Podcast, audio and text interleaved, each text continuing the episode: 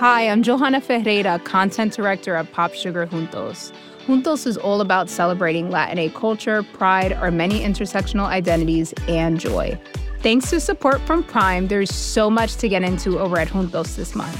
From conversations with the Latina minds behind our favorite new movies and resurrected TV shows, to thoughtful celebrity commentary and exclusive interviews with some of the biggest Latin music artists today. And it doesn't stop there. Get more of the music, movies, and shopping you love on Prime.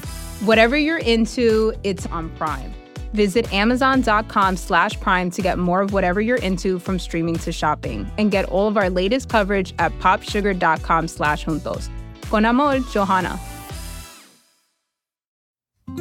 Support for this show comes from Sylvan Learning. When children love learning, they can tackle any challenge life throws at them. Sylvan's Insight Assessment can help you determine if your child is ready for what's ahead. It can also identify gaps in learning and point out areas that could be of concern for your child so they can tackle what's to come.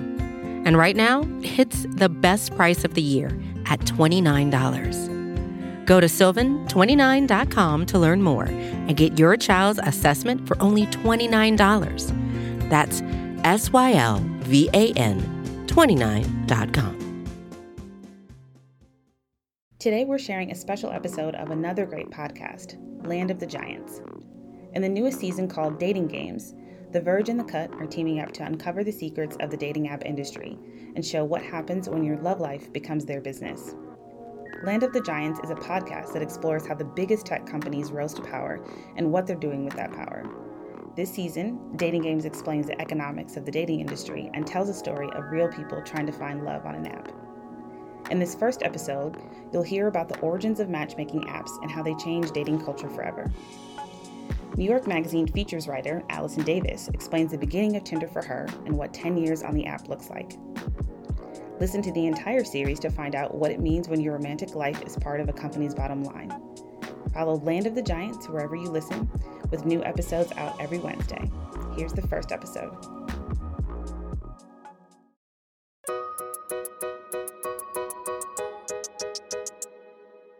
I'm just like a digital native. You get everything online groceries, clothes, music. It just seemed natural that I would get a mate there as well. This is Allison Davis. Today, she's a features writer at New York Magazine. But 10 years ago, she was in grad school and single. Very single. In theory, there was a huge dating pool on her campus. In practice, she was having a hard time meeting people. So she downloaded this new app called Tinder, and suddenly there was an entire catalog of people at her fingertips. It felt exciting and optimistic, and like I was about to have a whole bounty of experiences waiting for me that would be fruitful enough that I could delete the app. It was 2012. The iPhone had been around for a few years, which meant that there were apps for just about everything, promising to make all kinds of inconvenient things more convenient. It made sense that there'd be one for dating too, one like Tinder. It sold itself as like an easier way to date, just like control over your dating life in the palm of your hand. And that was really attractive to me at a time when I felt like dating was confusing and my relationships are always spinning out of control. And I was like, oh, yes, here's a thing in my hand that I can control. And it, it didn't feel weird. Maybe it didn't feel weird because we've been using technology to help us meet people for decades. In the 80s, there was dating by videocassette. Dating services would tape their clients introducing themselves and then share the recordings with other members. Hello. I decided that I'm lonely, but I'd love to go roller skating. I'm a ham. I've been on Jeopardy. I'm particularly attracted to black women and women of different races. So if you like me, give me a call. In the 90s and the early 2000s, home internet connections brought us dating websites. But for a relationship to last, you need to be matched on 29 dimensions. That's why at eharmony.com, we only match you with other singles who are compatible with you in all the areas that matter most in life. The idea was that tech was supposed to make dating easier for people. So the better the technology, the better our chances at finding a partner, right? I got on Tinder almost at the start of Tinder, right after a breakup. And it's been like my leash for for a for a decade now. Tinder is my longest running relationship. Today, our relationships with dating apps are lasting longer than our relationships with each other.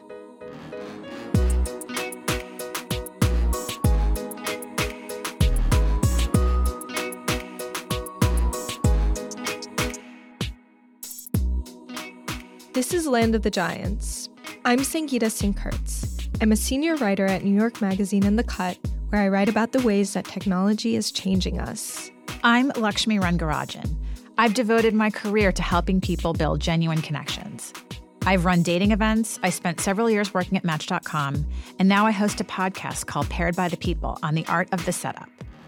In this season of Land of the Giants, we're exploring a multi billion dollar marketplace dating apps, the companies that rule our romantic lives. I don't know what it's like to date as an adult without the apps. I think when they first started, they were in it for the people, but now they've gotten worse and they're like a cash cow. And we want to know in a modern dating landscape dominated by apps, if they actually help or hurt our chances of finding a relationship. Oh, yeah. And then you'd go on them and you're like, hmm, yeah, God's not sending his best. Tech giants like Amazon and Netflix have completely upended commerce and entertainment.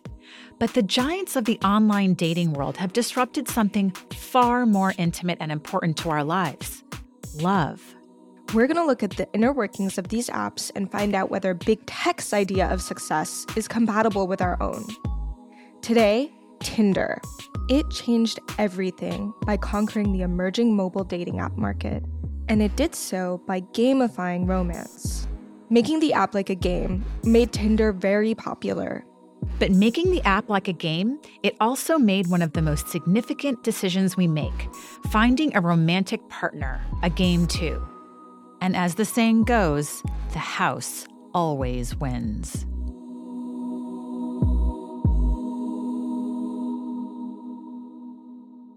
Think my, my biggest contribution, at least in the early days, was really having uh, come up with the swipe, the sort of iconic swipe that uh, that people have come to love or hate.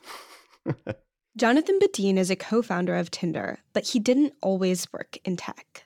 At the end of the world, a battle still remains between man and zombie. He wanted to be a movie star, but his big gig, a role in the 2007 horror flick Zombie Wars. Acting was also kind of a horror show, so he quit Hollywood and he tried something a little bit different he taught himself to code. And in 2012, he got a job as a developer at Hatch Labs, an incubator that was focused on creating new mobile first businesses. The mobile revolution had sparked a bit of an app gold rush, and Hatch Labs wanted to cash in. The general manager at Hatch was a guy named Sean Rad. Rad had recently pitched a dating app called Matchbox at a company hackathon. Sean was like, hey, you guys want to make this Matchbox thing like while we're sitting around. And we're like, yeah, why not? So we put together uh, what would eventually become Tinder in about six to eight weeks and launched it. The majority of online dating up until then was happening on desktop. But when Tinder fully launched in September of 2012, it wasn't just mobile first, it was mobile only. You had to use your phone. Tinder took online dating from a sit down activity to something you could do while walking, talking, even going to the bathroom. It only took one hand. I don't think anyone quite knew what the impact of the iPhone would be. That's Dinesh Moorjani, the CEO of Hatch Labs. The iPhone was becoming widely available in the US. Higher speed LTE connections had just launched. Nearly a billion smartphones would be put in people's pockets over the next year. The desktop landscape was dominated by sites like eHarmony, Plenty of Fish, and Match.com. For Moorjani, these desktop experiences felt musty. They had a cumbersome process of signing up, creating a profile, uploading photos, and it couldn't all be done within a mobile phone. Sites like Match and Plenty of Fish were on mobile, but their apps were basically clunky desktop versions squeezed into a four inch screen. So we wanted to take a fresh approach. How would you do this if you were unencumbered by all of the existing dating things and make something for mobile? Badeen says this approach dictated the entire design and functionality of the app. First, Tinder's engineers threw out the inconvenient process of creating a profile. You could just use Facebook to sign up, and your profile would be populated with your interests and photos. No slogging through a thousand personal questions. You could just dive into the dating pool in seconds. Tinder also simplified the way people talk to each other. Websites and desktop design encouraged these really long, extended correspondences, kind of like emails or letters.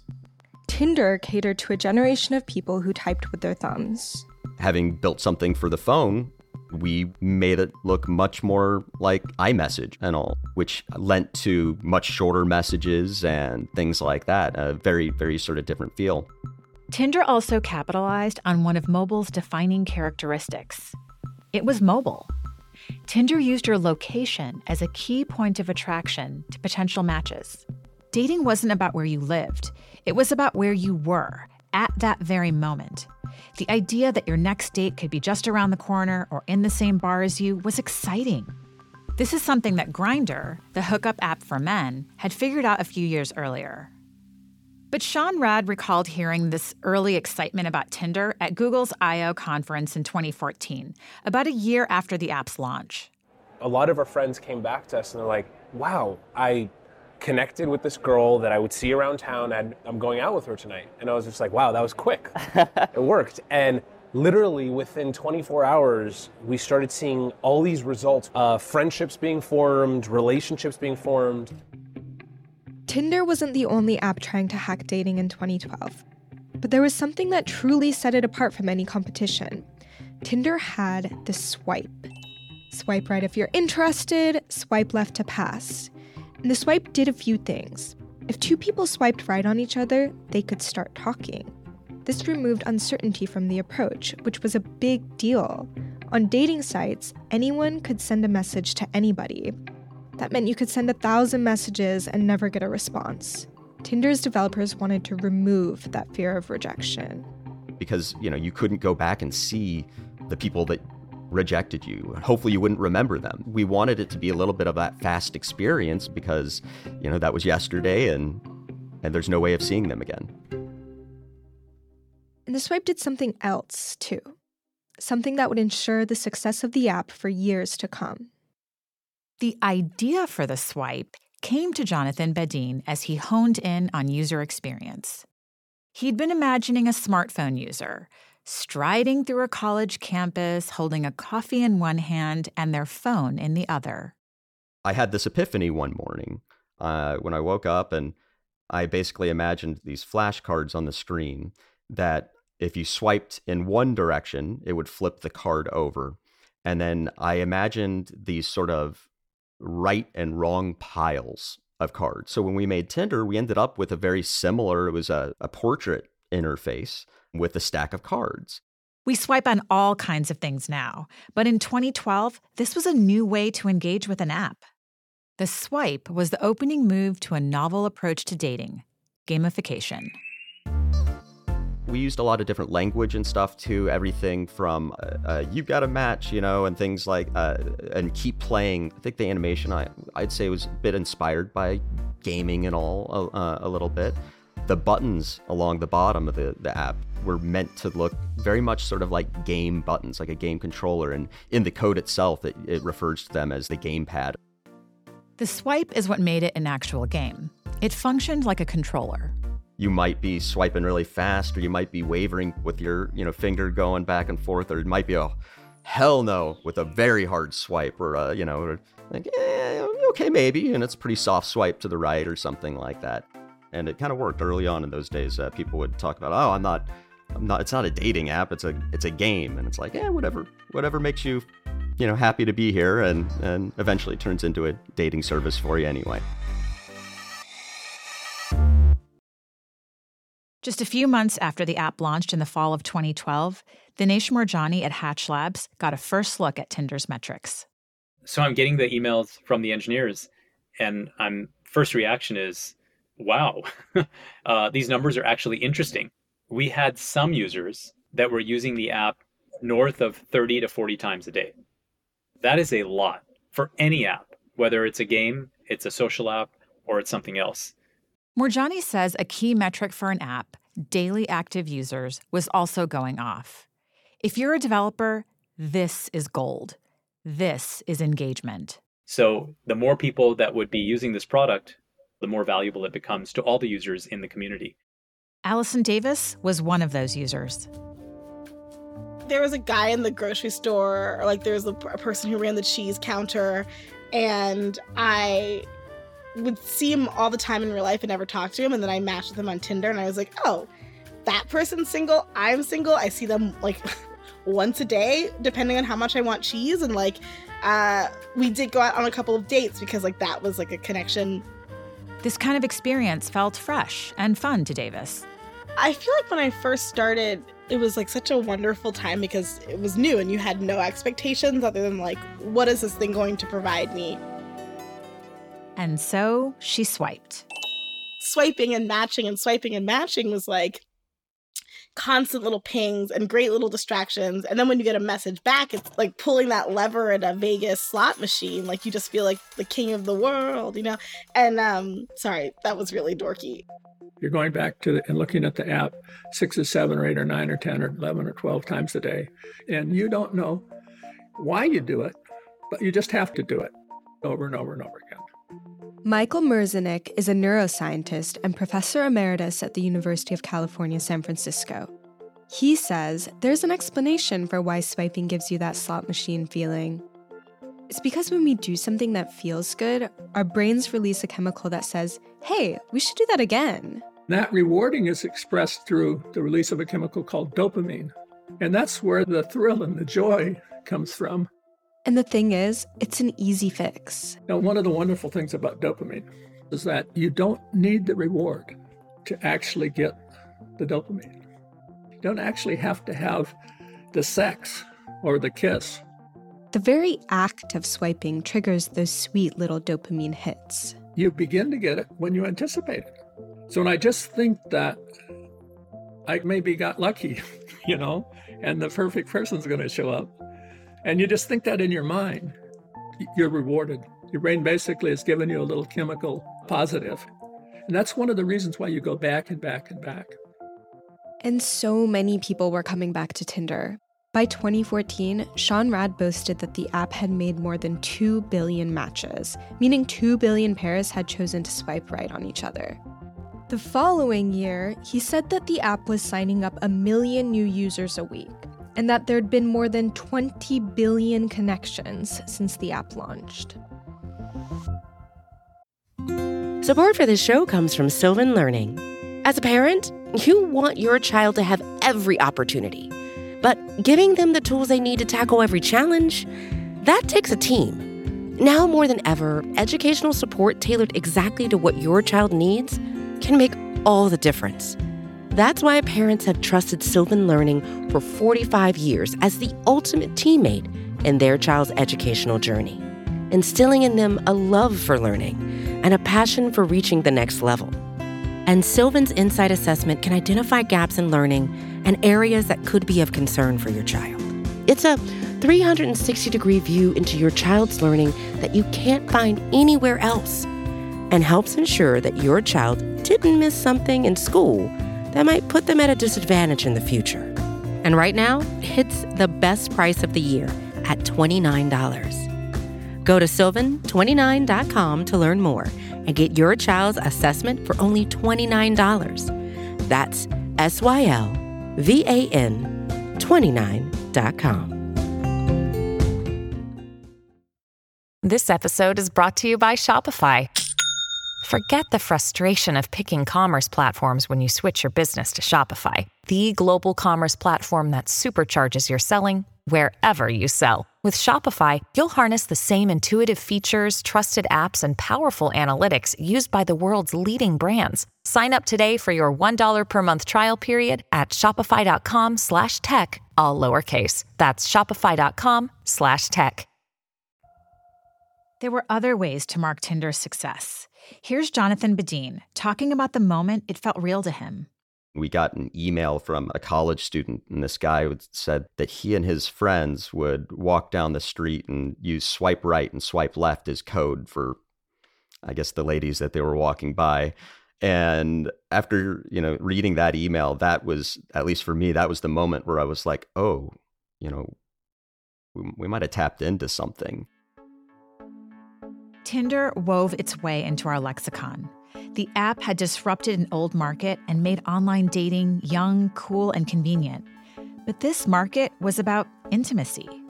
Tinder was disrupting romance. It was pretty much Silicon Valley growth mindset. Drew Glicker was one of Tinder's first interns. He would eventually become a senior product manager at the company. The more swiping you do, the better. The more matching you do, the better. The more chatting you do, the better. It was just about get the most engagement possible, get the most user growth possible. The more people who were on Tinder, the more people there were to swipe on. And the more swiping that happened on the app, the better those engagement numbers looked. But what about Tinder's users? The ones driving all this growth and engagement? What did they want? Tinder knew the answer to that, and in 2016, Sean Rad revealed it to an audience at Web Summit. We've done, you know, plenty of internal and external surveys of many users, and what you'll see is over 80% are looking for something long-term on Tinder. They're looking for a long-term relationship on Tinder. But Tinder wasn't promising long-term relationships, just matches. Here's Rad speaking with Kara Swisher at the Code Conference in 2016. We, first of all, we don't look at ourselves as just a dating site. Mm-hmm. You know, right. we're we're about we're about connecting people, making introductions. For Rad, there was a lot of value in thinking beyond dating. Because from a business perspective, there was a danger baked into being a successful dating app. If you helped your users match, meet, and fall in love, there was no need for the app anymore. To get users to stay on Tinder, Rad moved the goalposts. People are coming to Tinder because they want to meet new people and and they're curious about what the possibilities are. I might make a friend. I might um, end up in a in a in a marriage. I might end up with a short-term relationship or a hookup. If Tinder is about possibilities, then the point becomes to get as many connections as possible. It makes sense for users to swipe and match, and then swipe some more. It was a business model that worked for Tinder. By 2017, new paid features, like the ability to see who had swiped right on you, made Tinder the top grossing product in Apple's App Store. Kyle Miller is the vice president of product at Tinder. He says that the business model worked for users too. You know, having members find success on Tinder. If we do that great, everything else starts to take care of itself because people will want to join Tinder, want to come back to Tinder, see it as valuable, and want to pay for it. What do we mean when we say having users find success? Is that long term love or is it many great meetings? Um, having more members have more conversations with each other across the ecosystem is a sign that we are probably leading to better outcomes for a lot of them because without those conversations how are you supposed to have anything from a first date to a fun experience and everything in between? So swiping opened the door to conversations and those conversations were the mark of success according to miller. After that it's up to the user i feel like there would be runs where i would just swipe swipe swipe match match match message message message and never meet a person for like a month in real life you know Allison Davis wasn't on Tinder for the sake of being on Tinder, even if the endless swiping had started to make it feel that way. But after years of the app life, she kind of felt like she had to be on it. And then it became so normalized so quickly that I was like, okay, well, this is the way that you're going to meet a partner because this is modern times. Davis was on to something here. A 2019 study from Stanford found that more heterosexual couples met online than any other way. The tipping point came in 2013. Before then, more couples met through friends or family members. The study found that online dating had displaced that kind of matchmaking. If you wanted to find a partner, it looked like you pretty much had to get on an app like Tinder. Some people did find partners, but that's not what the app was specifically designed for. And its design, the swipe function, was so popular it became a sort of de facto feature of the dating app landscape. Apps like Bumble and early versions of Hinge also featured the swipe. Tinder hadn't just gamified its own app, it had gamified the industry. So that's how it was working for users. Inside the app, endless swiping. But Tinder was affecting how people treated each other outside of the app, too. That story is after the break.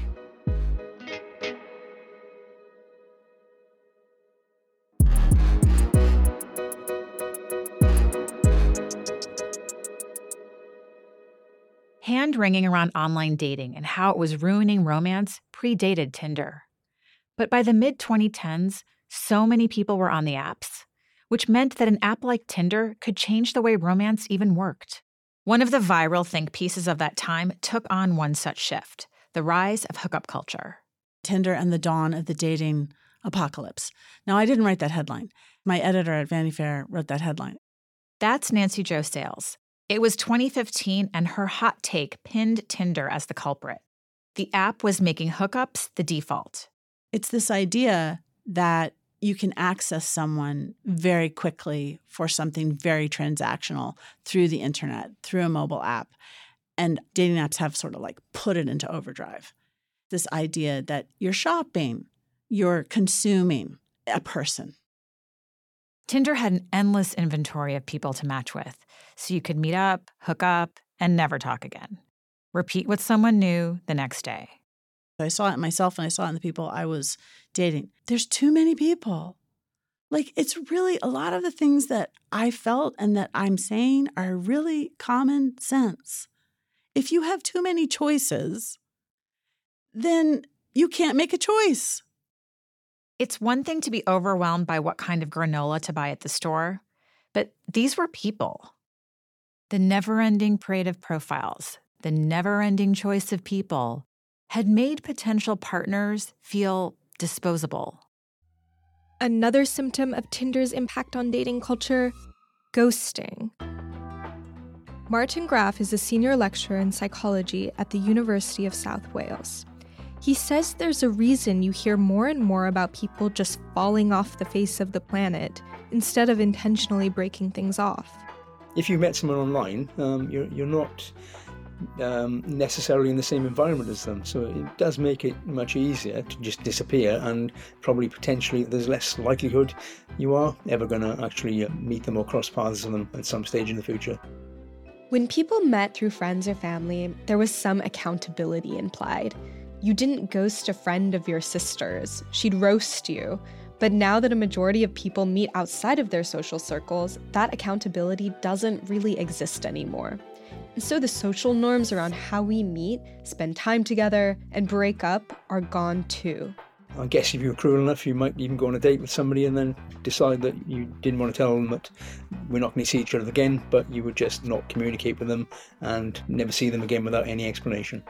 These changing social norms, they made the dating scene start to feel sour. It got more superficial. Allison Davis again. On Tinder, she had condensed herself into a pithy collection of personality traits metal, cheese, and hiking. Nothing too deep. But rejection on the app still felt deeply personal. It's all about snap judgment and biases. And I'm like, you don't even know me. And maybe if you just like swiped right and messaged me and we talked a little bit and you gave me a, an effing chance, you wouldn't reject me because I'm awesome. Or am I not awesome? Every ghosting was an opportunity for me to look at myself and be like, well, what is wrong with me? And like, what needs to change for me to be better at Tinder, or better on Tinder, or more attractive to people on Tinder? The optimism that she'd had at the beginning, that maybe the next match could be the one, dissipated.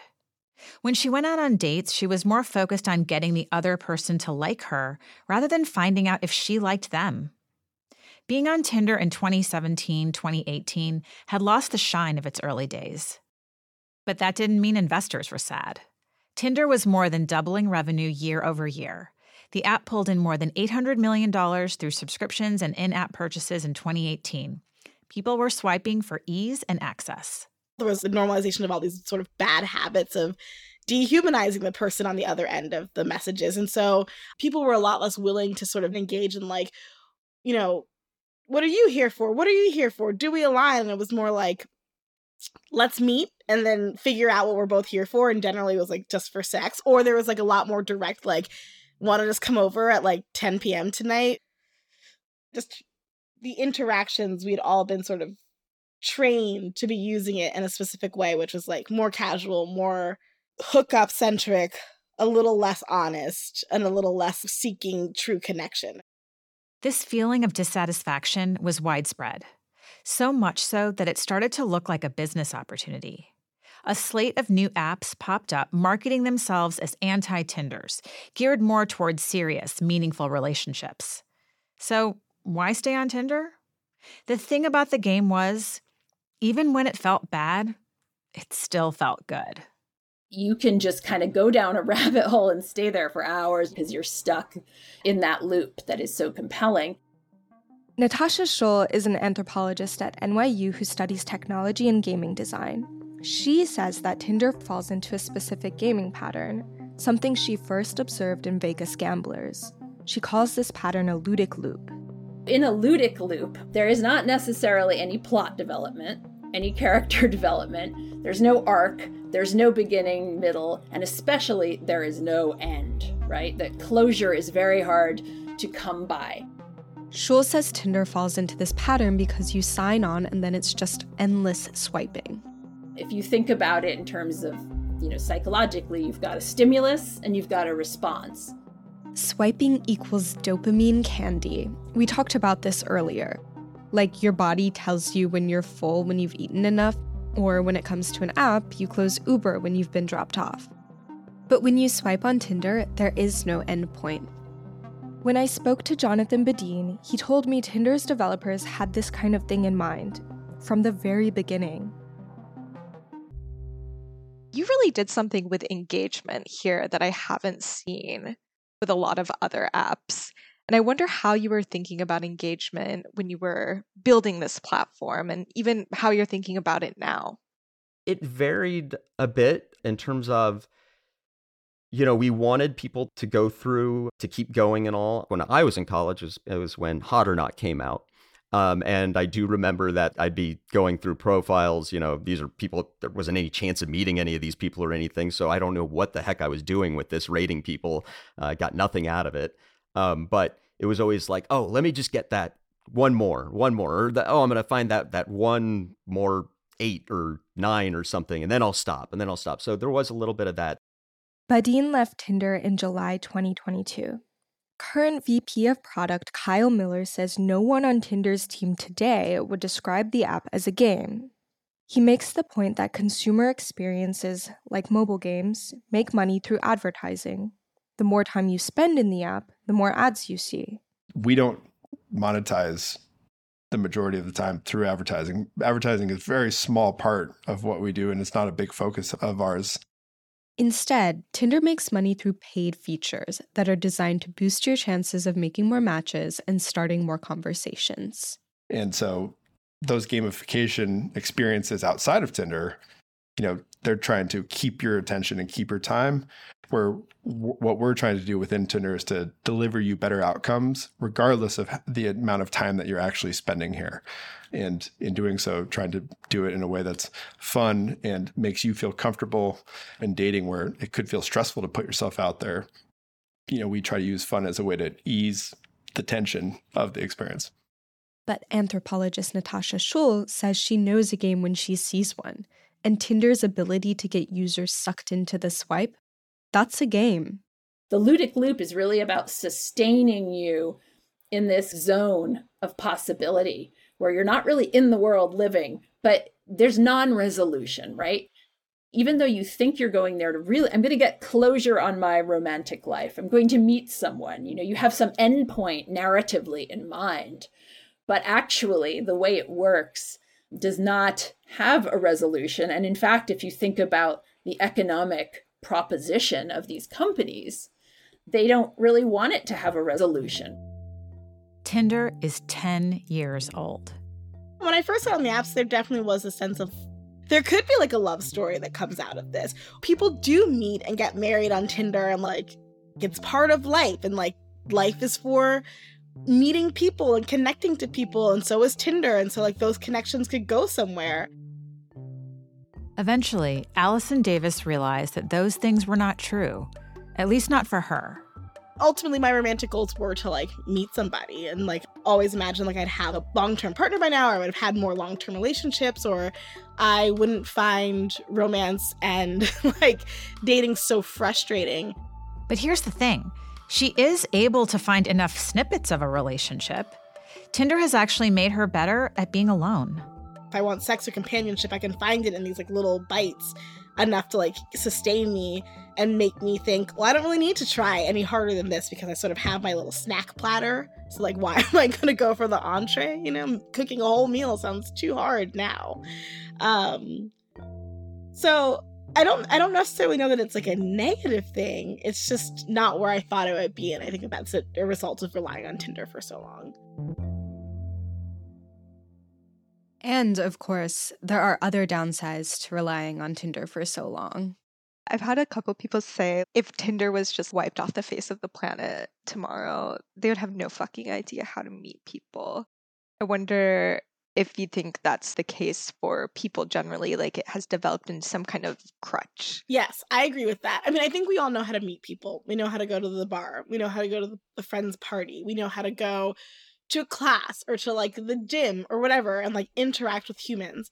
But what I think the downside of having Tinder as a crutch for so long is that like me personally, I do not know how to read signals anymore. I don't know like is the person that I'm leaning against talking to in the bar and that keeps brushing my arm or keeps brushing like touching my fingers or whatever, is that just because they're a very friendly person and they don't understand spatial awareness or are they interested? Tinder has changed our behavior even when we do manage to close the app. Technology promises to make things easier, but it's worth asking in the pursuit of ease, speed, and fun, did technology also make dating harder? Tinder co founder Jonathan Badeen. I think it can be exhausting dating. Now, I don't know that Tinder has exasperated that more. Um, I think maybe it just essentially might be the thing that people point a finger at. You know, a lot of times it's the technology that people blame as opposed to normal societal things, because it's the easy thing to point to. But yeah, I think people always have these frustrations with dating, and I think Tinder sometimes just gets the bad rap for the, the general feelings they were going to have anyway. The app has transformed dating culture into something that nobody recognizes. This has implications for everyone, single or not. So, if it feels like there is more opportunity than ever before, and it's never been harder to meet someone, Tinder was the force that shaped that world. And it turns out that behind Tinder, and behind almost all of the most popular dating apps, there is one single entity pulling the strings.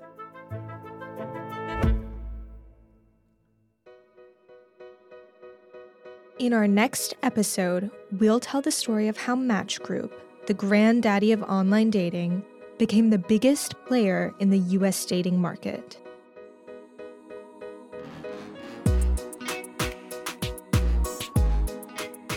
Archival clips in this episode are from the Found Footage Festival. Land of the Giants Dating Games is a production of The Cut at New York Magazine, The Verge, and Vox Media Podcast Network. Oluwakemi Aladesuyi is the show's producer, Cynthia Betubiza is our production assistant, and Jolie Myers is our editor. Brandon McFarland composed the show's theme and engineered this episode. Jake Kastrenakes is deputy editor of The Verge. Nicole Hill is our showrunner. Nishat Kurwa is our executive producer. I am Sangeeta Singh-Kurtz And I'm Lakshmi Rangarajan.